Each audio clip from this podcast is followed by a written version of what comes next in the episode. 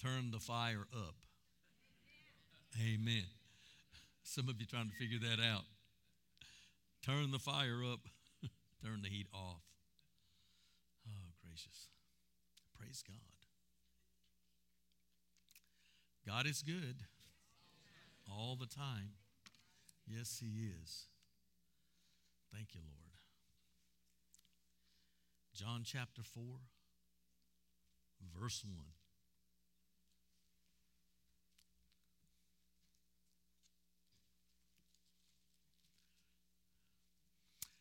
And we will be having a water baptism today immediately after service for anyone who wants to be water baptized. And uh, those of you who know who you are that are being baptized, I'm, I'm trust that you brought a towel and change of clothes and that you are ready. And uh, don't forget this evening as well, our Jingle Mingle. We're going to have a great time together in fellowship, and no ugly sweaters. Just bring your ugly self. I'm just playing. I'm just playing. Just, just trying to get a little humor. Amen. Somebody say it's Christmas. It's Christmas. Praise God. Amen.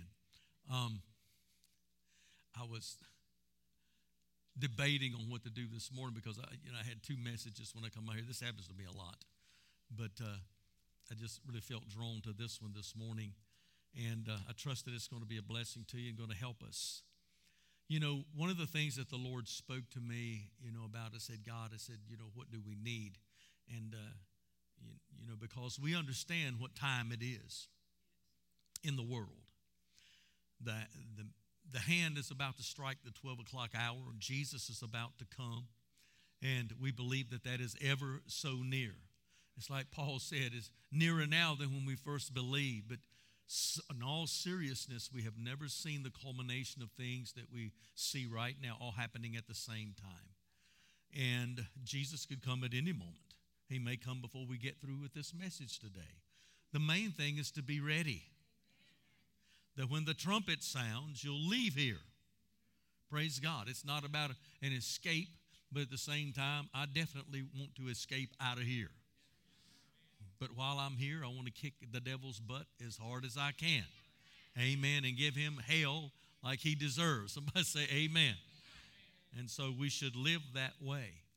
But never before have we seen a time like we see now. Um, and I think the subtlety of the enemy causing people to withdraw. I want you to listen to what I'm going to tell you.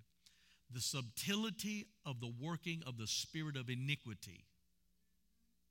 Causing people to draw away from God. It's so easy, one step at a time. People are drawing away from God. Remember that the scripture says that there will be a great falling away. And I believe that that is in part by a lot of the shaking that will go on in the world and uh, people not understanding what's happening. And I believe that it'll also come from saints that have maybe been in church for years, that have served God. And uh, all of a sudden, you know, they, the, Satan feeds this thought to them, uh, you know, well, you've done your job now. No, Jesus said, after you've done your duty, then count yourself as an unprofitable servant. Because we're supposed to occupy till he comes. Amen.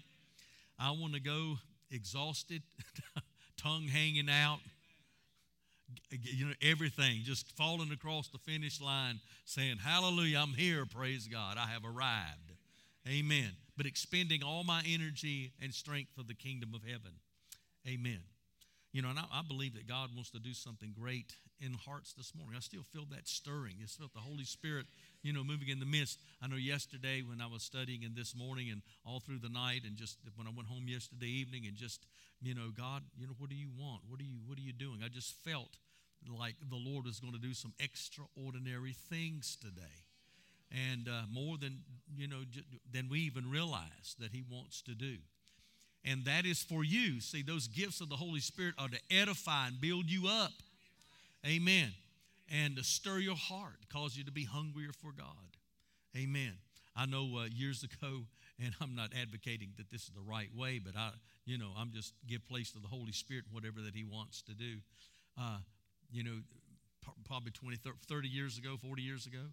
And, uh, you know, you could be preaching right in the middle of this, right in the middle of your sermon, and somebody would jump up and start speaking in tongues.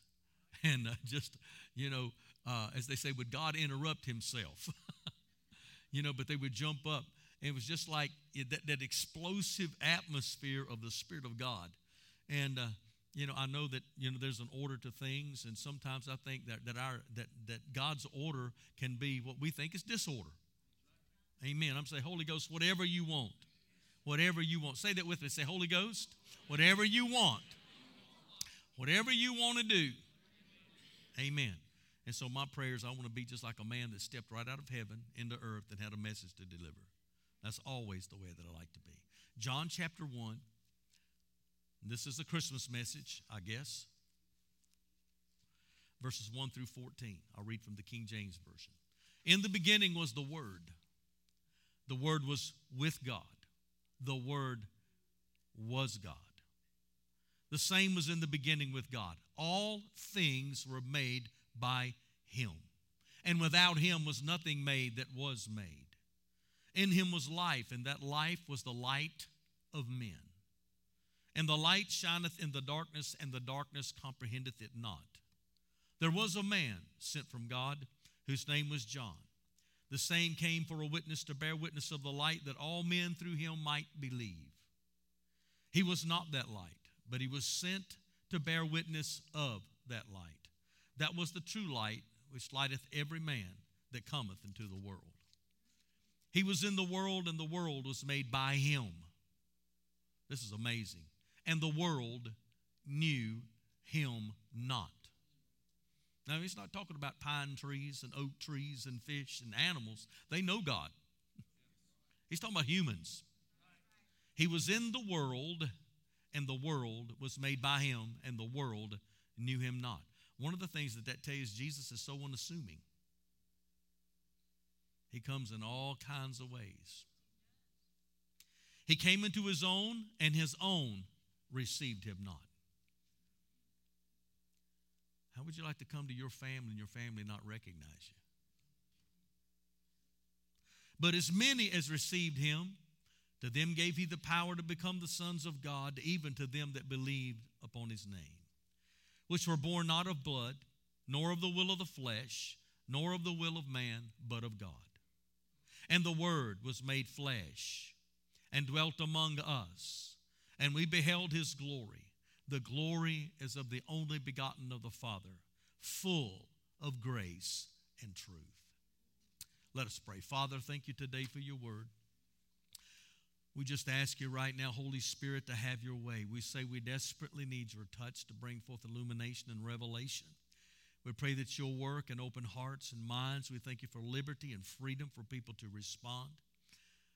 Holy Spirit, we just say right now, we are we are but human beings, and you're welcome to do anything you want to do, anytime you want to do it. Stop me, speak through me. Lord, speak to me. Have your way today.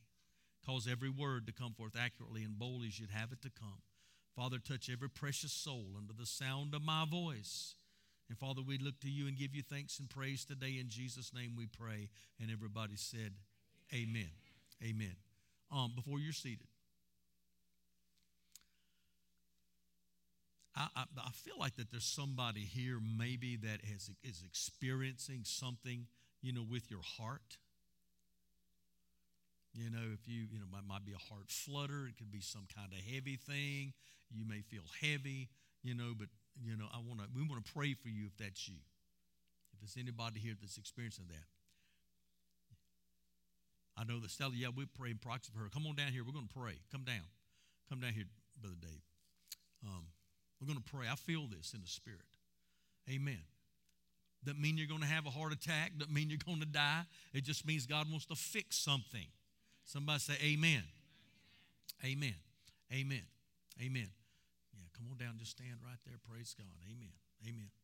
And you stretch forth your hands right now in Jesus' name. Brother, Brother Hughes, Sister Hughes, Deborah, you come on over here. We're going to pray. Believe God. Amen. Father, today, we just give you thanks, Lord, for your word of knowledge. We give you thanks for the gifts of healings. We thank you, Lord, today for these that have come down. And we say by the authority of your word today, Lord, as we lay hands upon these. Father God, and anoint them and touch them that in Jesus' name that they are healed. In Jesus' name. Amen. Let's pray for them. We say in the name of Jesus right now.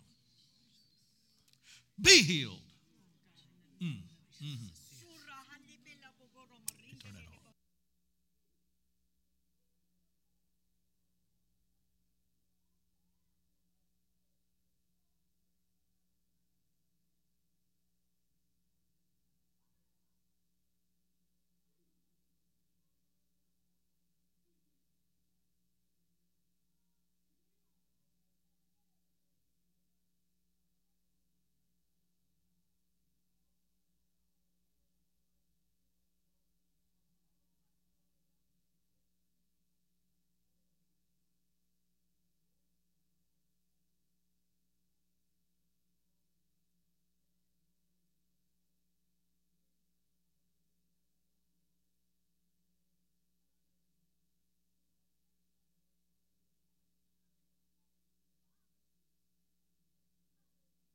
Thank you, Lord. Thank you, Lord. Y'all give him praise this morning.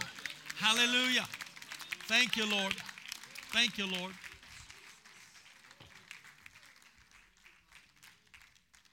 Glory to God. Amen. Got another one?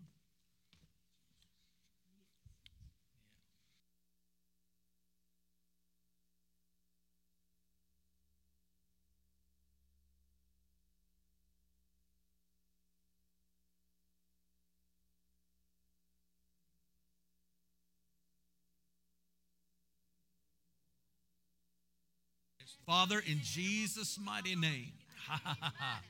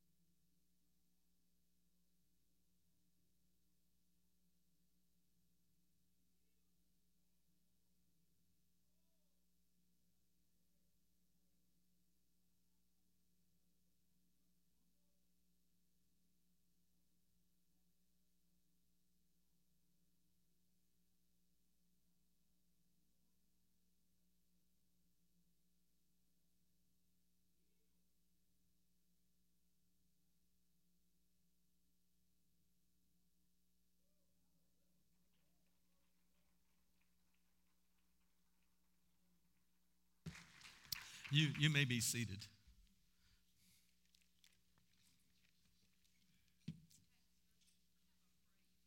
Yes.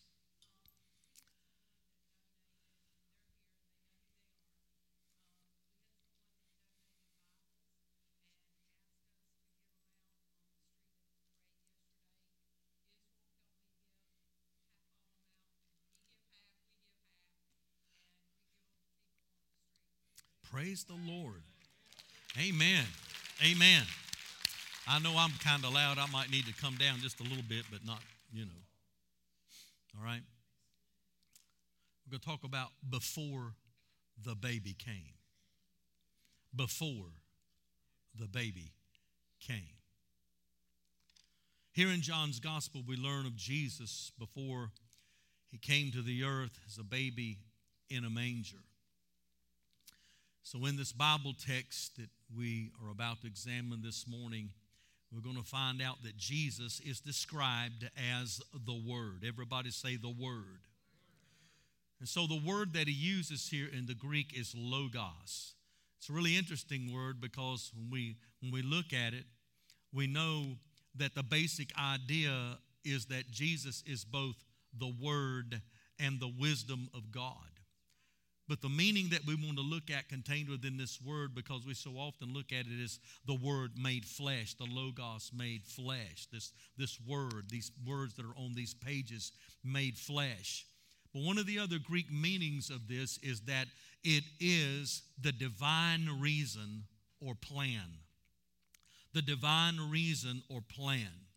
And so in the beginning was the Word, the divine reason or the divine plan. The Word was with God, the divine reason, the divine plan. The Word was with God, and the Word was God.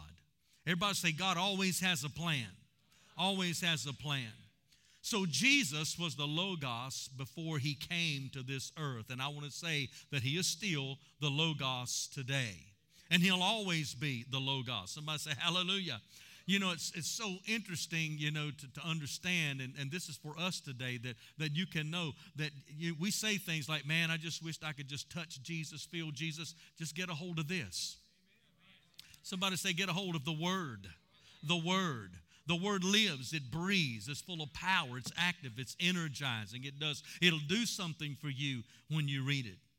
But I thought it was important this morning as we enter into this Christmas season to better understand the Christmas season is to look at some of the meanings that were behind Jesus' first coming. And so we want to look at three things this morning, and I, I want to try to To, to move through this today, because I could probably preach about three hours on this, but I'm going to try to condense it down, so don't get worried. Amen. So this evening at six, you can come to the Jingle Mingle and eat. And so I could preach up to at least four o'clock and just have a few hours to break. And so the first one that we want to look at this morning is that Jesus is the incredible Word. Everybody say incredible. Man, it is incredible. John chapter one, verses one through three. In the beginning was the Word. The Word was with God. The Word was God. Mm-hmm. I like that. You like that? Amen. He was with God, and he was God. He was in the beginning with God. He created everything that there is that we can see today, and nothing exists that he, Jesus, did not exist. So what does that tell us? It tells us that Jesus is also eternal. That this Word will never cease to be. That's why God's promises never fail. Amen? John's word purposely echoes the words used in this creation account when he said in Genesis chapter one, verse one, in the beginning, God created the heavens and the earth. And then in John chapter number one, in the beginning was the Word. How many understand that if if the if God hadn't showed up in the beginning and spoke, if that Word hadn't came, there would be nothing here. In the beginning, God created the heavens and the earth. How did he create the heavens and the earth? By the Word. Somebody say, by the Word, by the Word. So the word beginning here is very significant for us because it is used in the sense that it means before all time. Somebody say, before all time. So while we fully can't comprehend it or explain it, Jesus has always existed. Somebody say, he is eternal. He is eternal. So one of the best ways to understand is the following definition. There is never a time that Jesus did not exist.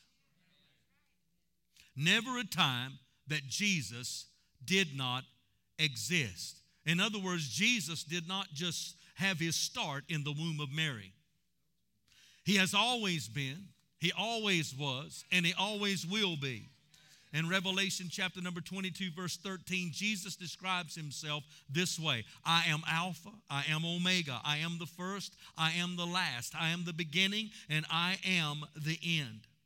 And I love this because I love the scripture that he says to us. He says, I watch over my word to perform it. I'm glad that he's not the guy that makes a promise and then dies along the way. I'm, God, I'm glad that he's not a guy that, that can promise something and then just disappears in the future, because he originated it, he created it, he made it, he's watching over it, he's with us, and he's performing it in our lives. Somebody say amen. Amen.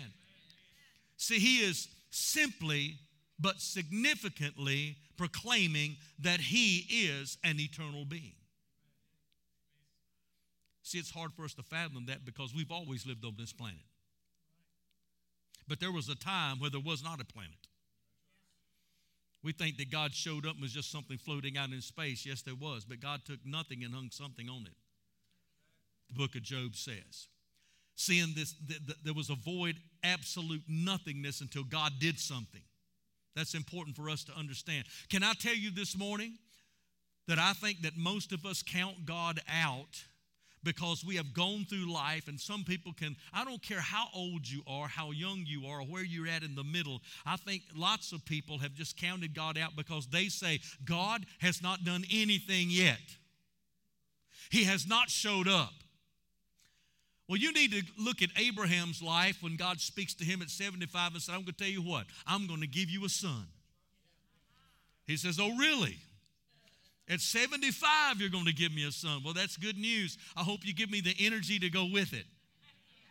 How many understand that if God is going to give you a son at seventy-five, he will definitely give you the energy to go along with raising that son or that daughter? See, what I'm getting at this morning is you may be one hundred and have the child, and then all of a sudden you may think to yourself, as Abraham did, I'm going to have to manipulate that promise to bring it to pass. And then he got in, get involved with Hagar, and we know that Ishmael was born. The fact of the matter is this, is that you do not have to touch the promise of God. You don't have to touch what God says. All you have to do is put faith in what he said and believe that God is going to bring it to pass. Somebody say amen. Take yourself out of the equation and let God. As the old adage goes, let go, let God. See, that's a good word for us today. Jesus is the Alpha. He's the Omega, the first, the last, the beginning, and the end. He is eternal. He is God. You see, sometimes people wonder what differentiates true Christianity from all the cults that exist in the world. Well, here's your answer. Every church that believes the Bible, whether it's Catholic or Baptist or Presbyterian or Lutheran or whatever that that church may be, whichever that they may be, they all agree on one fact. Jesus is God. Everybody say he's God.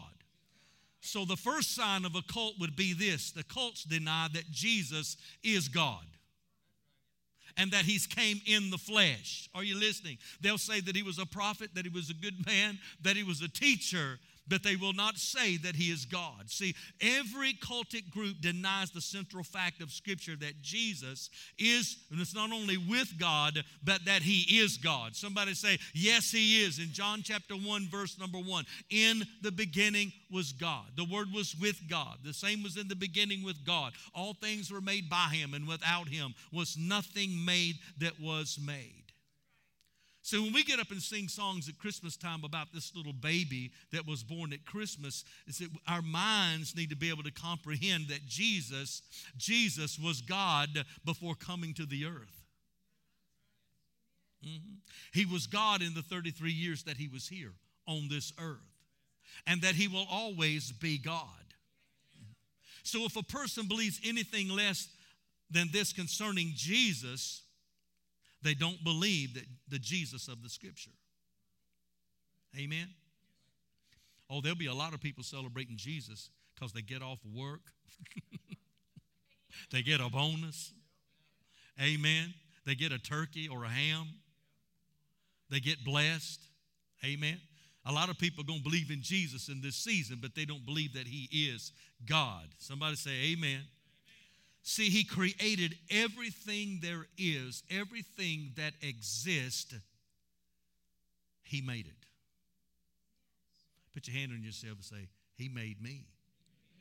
He made me. John chapter one, verses two and three. He made me. Even many Christians seem to be confused on this very fact that I'm talking about this morning. Jesus is the creator of the universe. I've had J Ws come to my house. They want to tell me that Jesus was the first creation of God, and I want to politely tell them, no, he wasn't. He's always been God, always will be God. He's the Word that was with God. Somebody say he's the Word, he's the Son. He has always existed and always will be. Mm-hmm. Say amen, amen. He's the creator of the universe. For, so from a full rendering of Scripture, it would appear that the Father and the Son and the Spirit were always involved in the creation account. But Jesus is the one that took center stage. Mm. For by him, listen, for by him, verse sixteen, for by him were all things created that are in heaven, that are in earth, visible and invisible, whether they be thrones or dominions or principalities or powers. All things were created by him and for him, and he is before all things, and by him all things consist. So this morning, I think that these facts are clear about Jesus, that without him and without these facts, Christmas means nothing. Somebody say, what you had to say all that for? So I can say, what's next? See, I happen to know where I'm going. I'm driving the car. So he is the incredible Word. And in this time in which we live, I think it's important for me to understand how incredible that it really is. Is that it has always existed, always will exist, and that I can bank my entire life on anything that that book says, regardless of what any news commentator says, what any person in the occult says, any person that does not believe it says. I can go to the Word and say it's historically true, it's historically correct, and I know that God has always been and always will be. Somebody say amen. He is God and God alone. So it's incredible. The second thing is that it is, he is illuminating. He is the illuminating Word. Everybody say illuminating. John chapter one, verses four through nine. In him was life.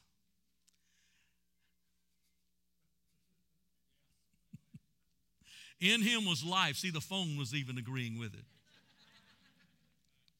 And that life was the light of men. And the light shineth in the darkness, and the darkness comprehendeth it not. There was a man sent from God whose name was John. The same came for a witness to bear witness of the light, that all men through him might believe. He was not that light, but was sent to bear witness of the light. That was the true light that lighteth every man that cometh into the world. So what we're doing here is we're going to move from who Jesus is to how Jesus wants to make himself known to us. In him was life. That life was the light of men. That light shines in the darkness, and the darkness comprehends it not. So this great God that we serve, this eternal being, the creator of the universe, wants to introduce himself to each and every one of us. And so Jesus is the Word that brings light. Somebody say he's the Word that brings light. See, the whole purpose of Christmas is wrapped in the fact that God wants you. He wants to know you. He wants to know us. Did you know this morning that before that light ever comes on inside of you to, to know who Jesus is, is that this incredible Word has to be preached? Because you're lost in darkness and you cannot see, and you are without God, and you're running from him at a thousand mile an hour trying to get away from him. You're not interested in heaven. You're not interested in hell either. You're not interested in who God is and what he's done for you through his son Jesus until the Word of truth is preached and the light comes on. See, it's like God standing up in the darkness, and this is what he's doing. If you can, if you can do this, I wish I'd have brought a flashlight with me, but it would be as if the Father steps out in the darkness with a bright shining light, and he begins to shine it in your face. And he says, in order for you to get to me, you've got to see the light. The reason that it's important for you to see the light is that you can come to who I am. But more importantly than that is that when you see this light, it will bring illumination into your mind to understand I am lost without God. I have lost my connection to, to the God that created everything. See, all of a sudden, your thoughts begin to get stirred up and you come alive on the inside. Isn't it amazing that we are born dead in trespasses and in sins, and we have want nothing to do with God, and we live recklessly upon the face of this earth, wandering around in that darkness, groping in the darkness. But the moment that somebody gets up and begins to preach the truth of the word, the incredible word, illumination begins to come. Because the Holy Spirit settles down upon your spirit, upon your soul, and upon your mind, and begins to open your eyes. And the more that a preacher preaches, you begin to realize as you squirm in that seat and get uncomfortable, you come under that conviction power because of the illumination that's coming to you, because truth is entering into your life. And when truth begins to come in, it shakes everything up. Somebody say, it shakes everything up. And you begin to move and you begin to say, hey, you know what? I think that preacher might be right. I think that I'm, you know, my, my sins are before me. And I I I I, I feel like I, I I feel like that I'm guilty before God. All these things begin to come alive. And see, this is what happens when Jesus is preached. Somebody say illumination. Illumination, the light shines in the darkness, the, out of the in the face of uh, in your face through Jesus Christ, the Son of God, because God is calling you to Himself. I think I told this story. I, I know that our, our Artie got out and it was dark, and he was he ran down in the woods, and he was he was scared and freaked out, and he was not going to come back to the house. And I had the light, and I was shining down in the woods. He stopped. He saw the light, but he didn't know what the light was until I turned around and shined the light in my face.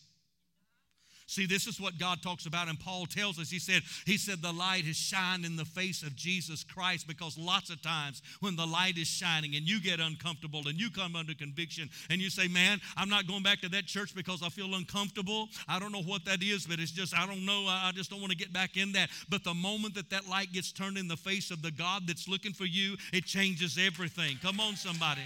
Because once I find out who He is, and He's illuminating my thought and my mind and my heart, and I see, hey, that's God, and God is looking for me. I have been lost, and I need my Creator.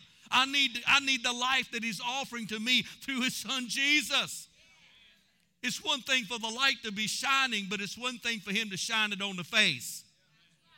Somebody say, He illuminates me. He illuminates me. Think about this. So we can legitimately say that Jesus' purpose in coming to this earth was that He wanted to get involved in your life. He wants to know you. God Almighty, the Father, wanted to know you so much that He sent His only begotten Son into the world just to put on your shoes, to taste of what you go through.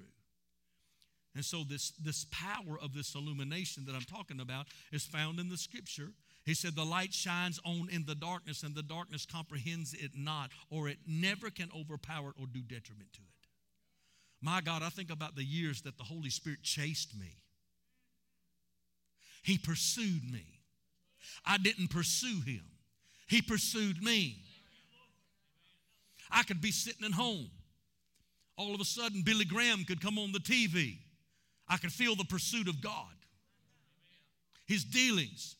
I could be on the job, and we could be sinning, or out on a Friday night and sinning, and somebody could mention anything spiritual or say something about a person that I knew that went to church. I felt the pursuit of God. It was like you can't get away from Him because He's pursuing you. He's after you. The thing about it is that that light keeps shining in His face, and you know who it is now. He's after you. His heart is after you. His heart is beating for you. He wants to know you. And so the, here we are, we're running from him, and we think, hey man, if I could just, if I could find this out about this car, if I could find this out about this house, if I could find this out about this computer, if I could find this out about this kind of knowledge, if I could just meet this person. And it, you got God Almighty, the creator of everything that ever was, is, and will be, that is in pursuit of you. I think it's time that you realize that God is so much in love with you and wants you and wants to have contact and, and, and in your life and wants to know you, that you stop and say, hey, I want to know him. He's pursuing me. I surrender to you. There's something about that surrender that when that altar call is given and you respond, how many have ever said, God, I wish I did that earlier. I wish I'd received Jesus into my heart earlier. Hmm? Darkness here represents Satan. It, represent, it represents evil. The light is shining in the, in the darkness. Because that word evil is important to bring out, because it means, and I would say to you that it's indicative of hardships and, and trials and pain and trouble, because that's what sin brings in our lives. We become desperate for help. I think about the myriads of people this morning that are, that are without God and without hope. Some of them contemplating suicide. Some have no purpose in life. Some want to die. You think about people that, that are just merely existing. They think that the, they, they, they want to get stoned out of their mind on the drug. They want to they want to drink the alcohol to get drunk, to numb themselves, just to life in general. And it's all because that they've never really connected to Jesus. Amen. Jesus is not boring. He's God. I may be boring, but he's not. Amen. Somebody say he's full of life.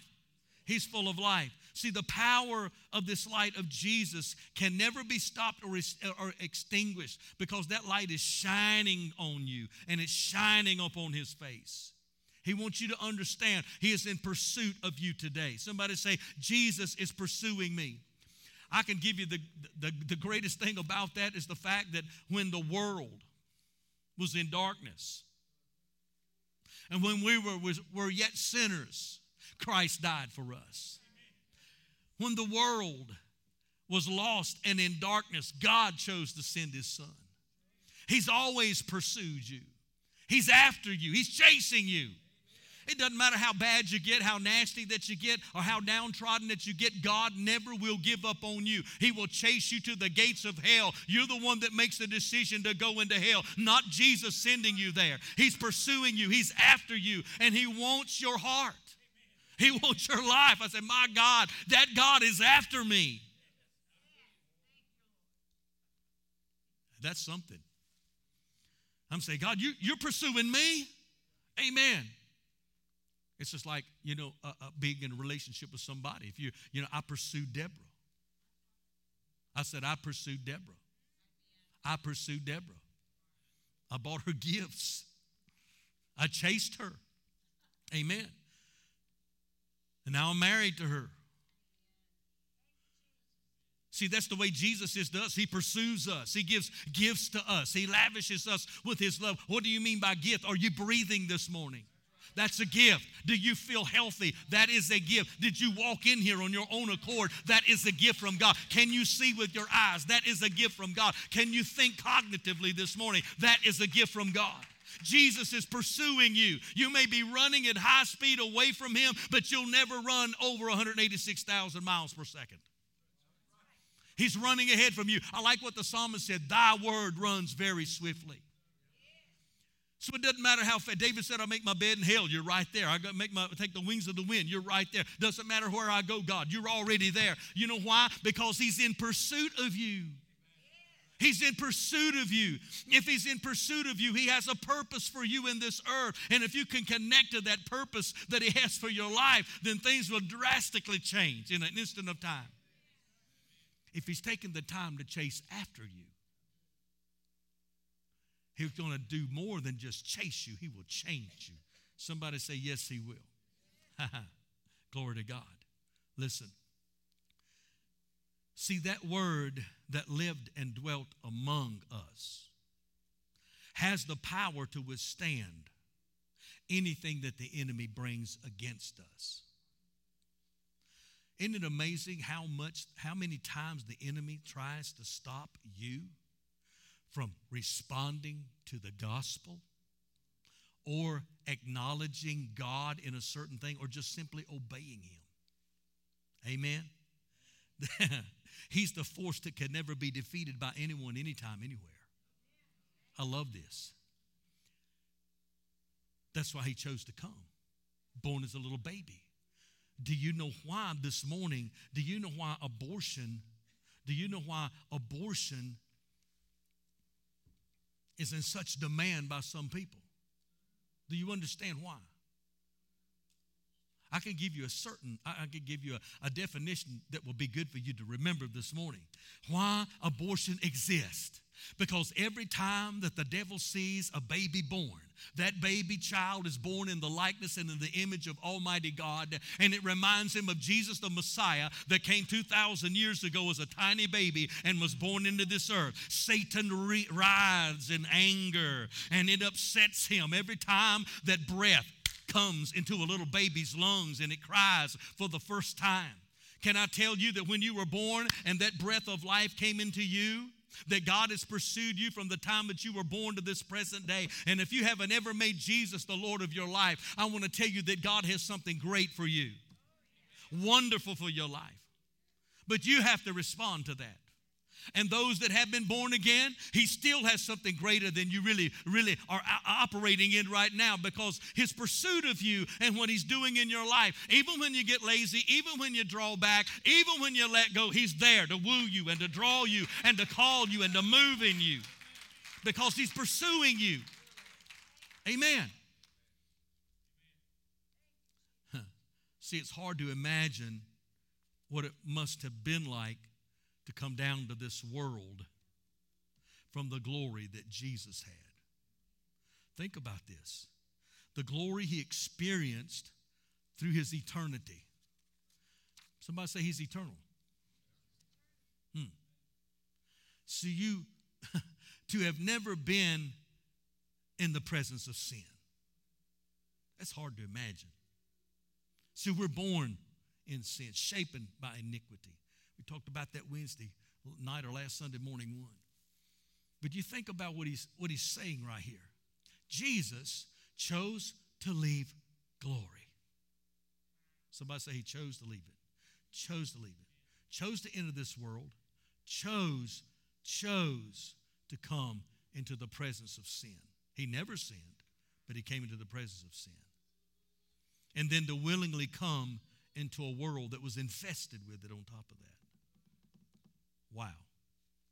It's quite revealing to me to think about what he, the extreme that He went through to know me, understand me, to understand you. Hmm? Think. See, the only possible reason that He would do this was because He loves you. Long ago, ever before He made the world, God loved us.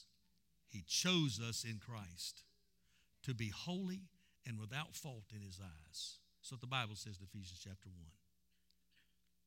God loved you before you existed. Did you get that? God loved you before you existed. Mm. Mm-hmm. That to me is the single greatest possible thing that I can know about Christmas,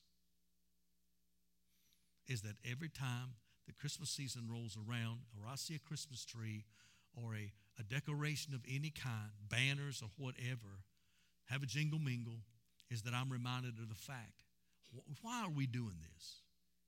It's all because of Him. All because of Him. Amen. I got to move forward.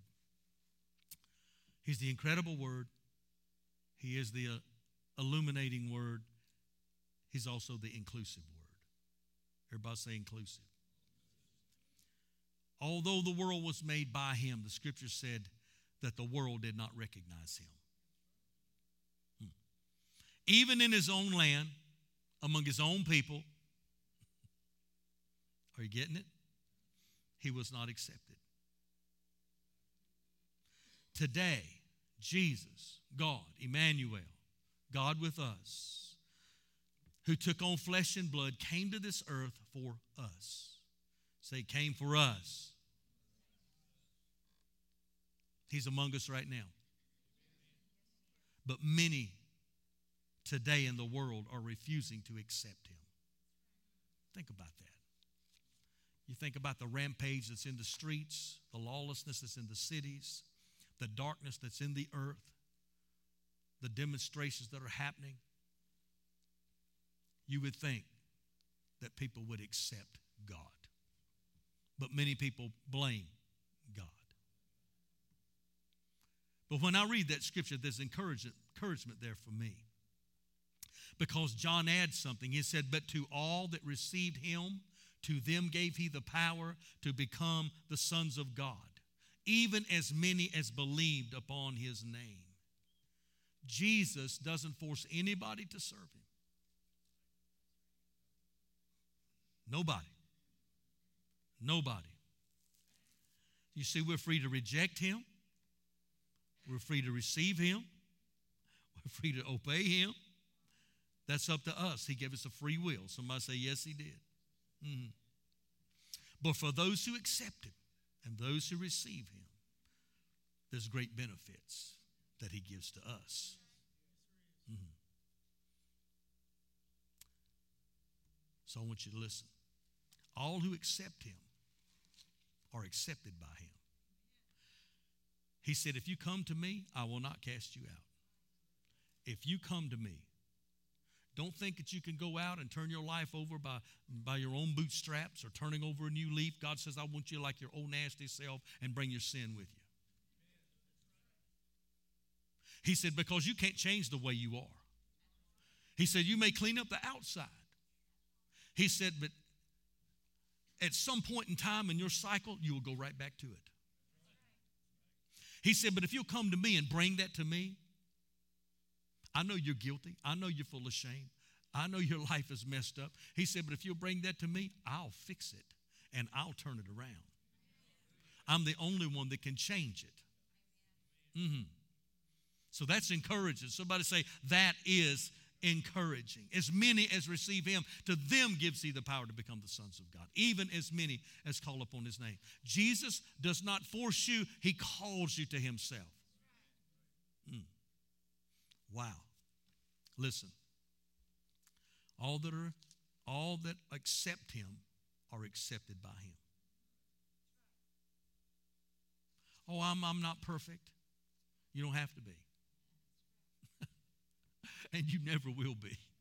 Not on this side. Somebody say amen. You never will be. Amen. So if you're looking for a perfect Christian, forget it. They're perfect in Christ. That's it. You think about it. You're accepted. He said, look, he said, I'll never turn you on, never cast you away. There are no membership requirements. There's no duties to pay, no quotas to fill. All you have to do is to believe and come to me and let me take care of it. That's a pretty good deal. Hmm? All who accept him become children of God. As many as receive him, to them gave you the power to become the sons of God. When we receive him, we become born again. Somebody say changed.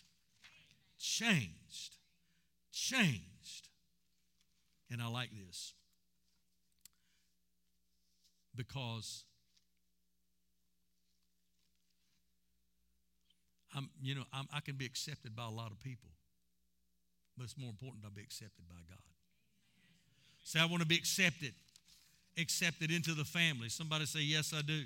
Accepted into the family of God. I know that it's hard for us to comprehend it. But I'm going to end with this, is that Jesus came and took on flesh and blood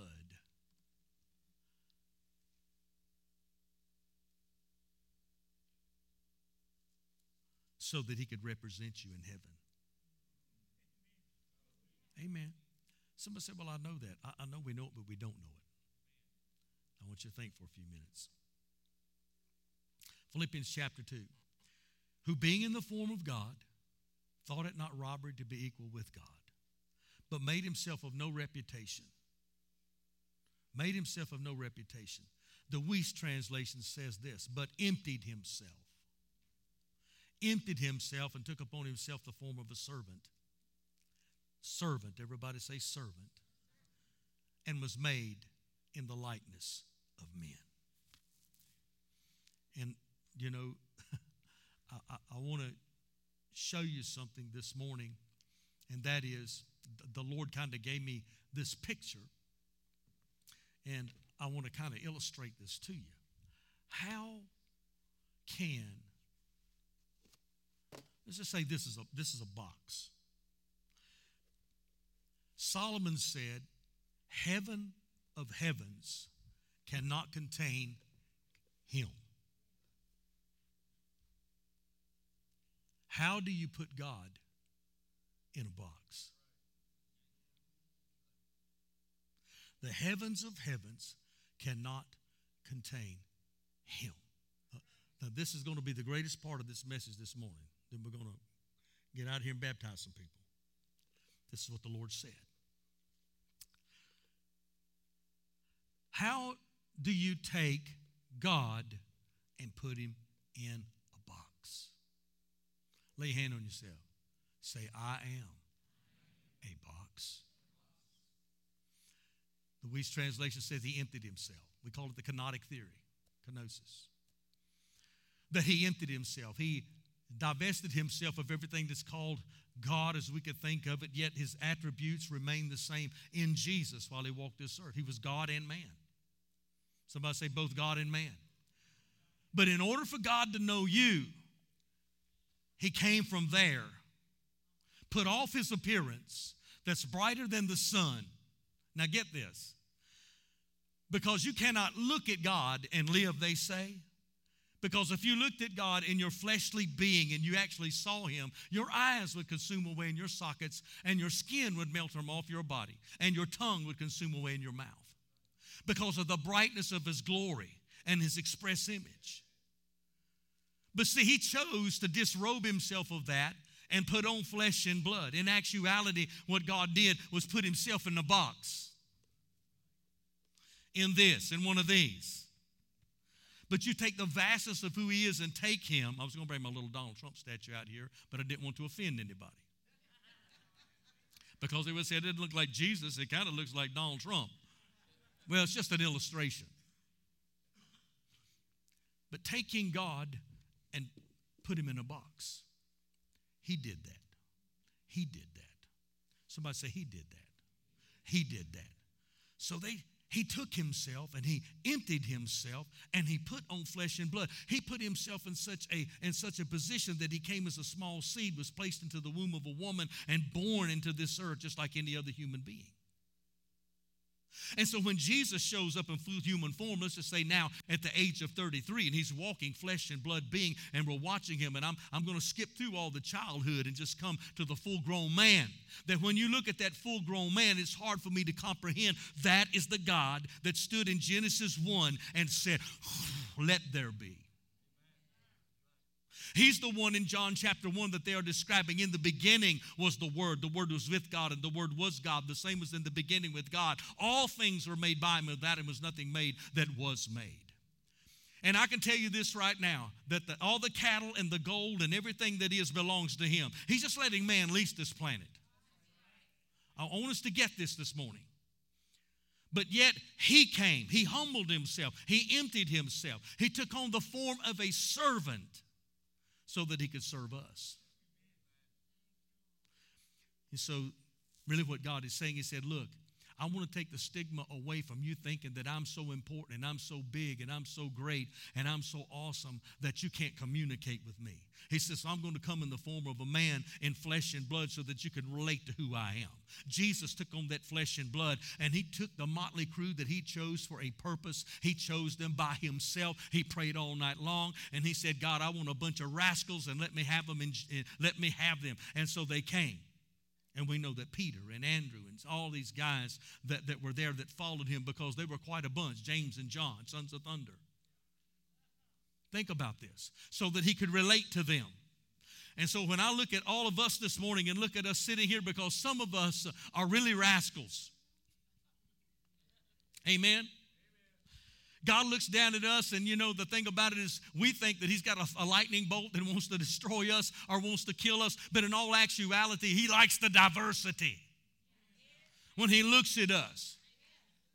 Because he says, you know, we look at some people and say, man, I can't believe it. They like those colors. I can't believe that they dress that way. I can't believe that they, you know, that they that they, they do the things that they do and act like they act, and their, their character. You know, I could never wear that, or I could never look that way, and, and et cetera, et cetera. But you know what? It didn't faze God one bit. I, I want you to listen to what I'm saying now, I'm not, uh, because this is important. Jesus came so that he could relate to you and me. He wanted me to understand you can have a good time with God. You can laugh with God. You can talk to God. You can sing to God. You can sing with God. You can enjoy God. That's what this thing's all about. We're going to spend eternity with our God, whether we know it or not, for eons of ages to come. Then there will be no end to that. This is just a rehearsal room and a dressing room. We get all bent out of shape if somebody doesn't, you know, wear what we wear, smell like we, we can't cologne that we wear, or go the places that we go. They may like, you know, uh, they may like bright orange, and you might like blue. They may drive a Volkswagen, you may drive a Cadillac. The thing about it is that God made that diversity.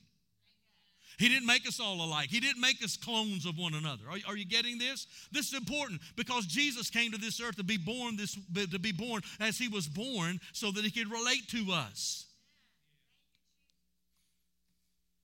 And so today, God wants you to know you may be rejected by men, you may be rejected by churches, but you're never rejected by me.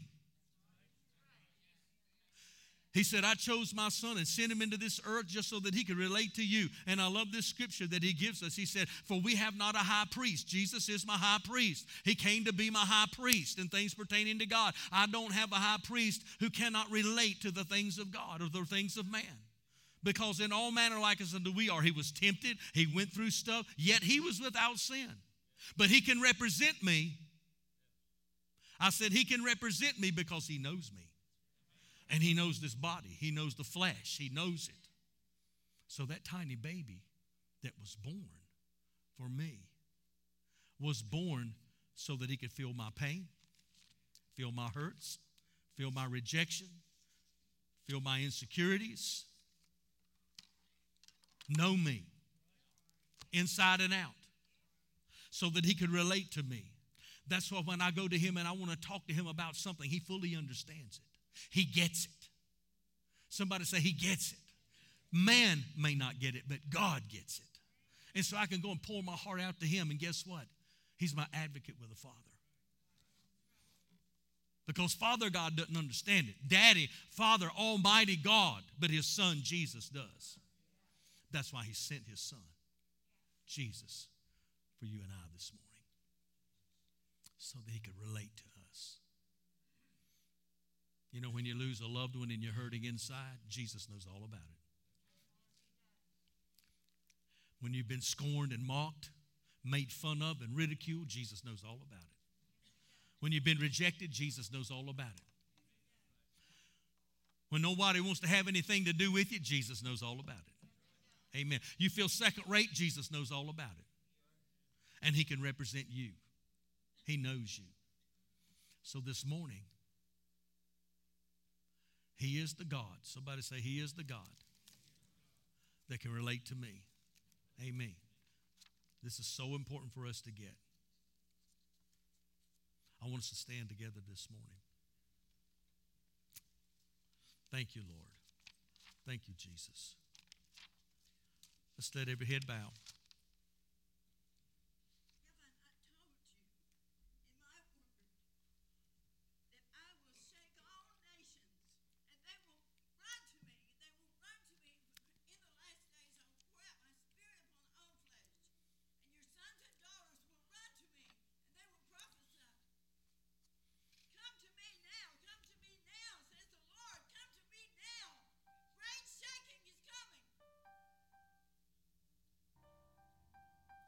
Yes, Lord.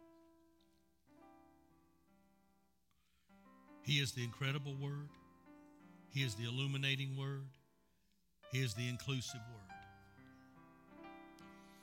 Right now, with every head bowed, the Holy Spirit is already beckoning people this morning. I, I sense this in my heart. Jesus wants to know you. Jesus wants to save you. Jesus wants to change your life today. That's why he came to this earth. That's why he emptied himself. That's why he was willing to go through the pain and the suffering. And I want to tell you, he came as a little baby the first time, but he's not coming as a babe this time. He's coming as the Lion of the tribe of Judah, the King of kings and the Lord of lords. And he's asking this morning, whose side do you want to be on? I came looking for you, shining the light for you, and I'm looking for you right now. He's shining that light, and he's calling out to you. Come to me. He says, come all that are thirsty, everybody that's hungry, everyone that's lost, he's calling out to you today. And he's saying, come to me. Jesus paid the price for your sin. Only he can pay that price. It was his, his precious blood, his sinless, spotless blood. And today, if you're here and you do not know Christ, I want to give you the opportunity to come to him right now. Come to Jesus. If you want to be forgiven of sin, you want to be washed of sin, if you're not sure where you stand at with God, step out right now. Meet me at this altar. Meet me at this altar. Meet me at this altar. Meet me at this altar. Come on down. Thank you, Jesus. I feel sense the Holy Spirit drawing people today.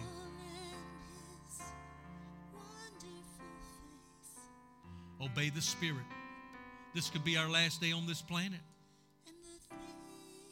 You make that decision. It'll be the best decision you ever make, to say, Lord Jesus, forgive me of my sin. Come into my heart. Be the Lord of my life.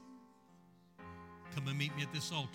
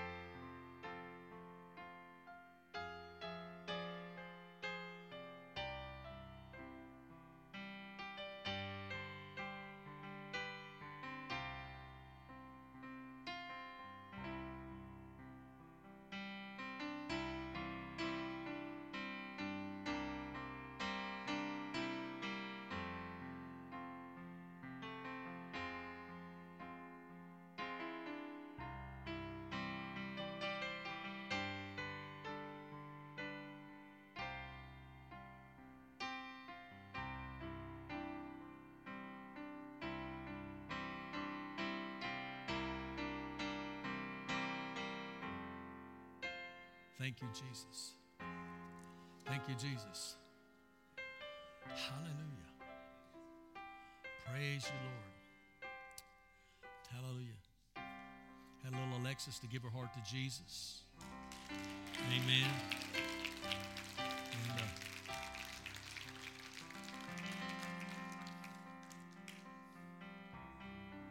my,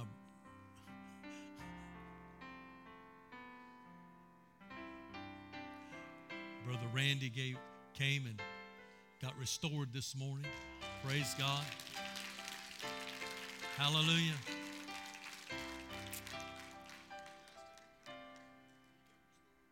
Justin got restored this morning. Praise the Lord.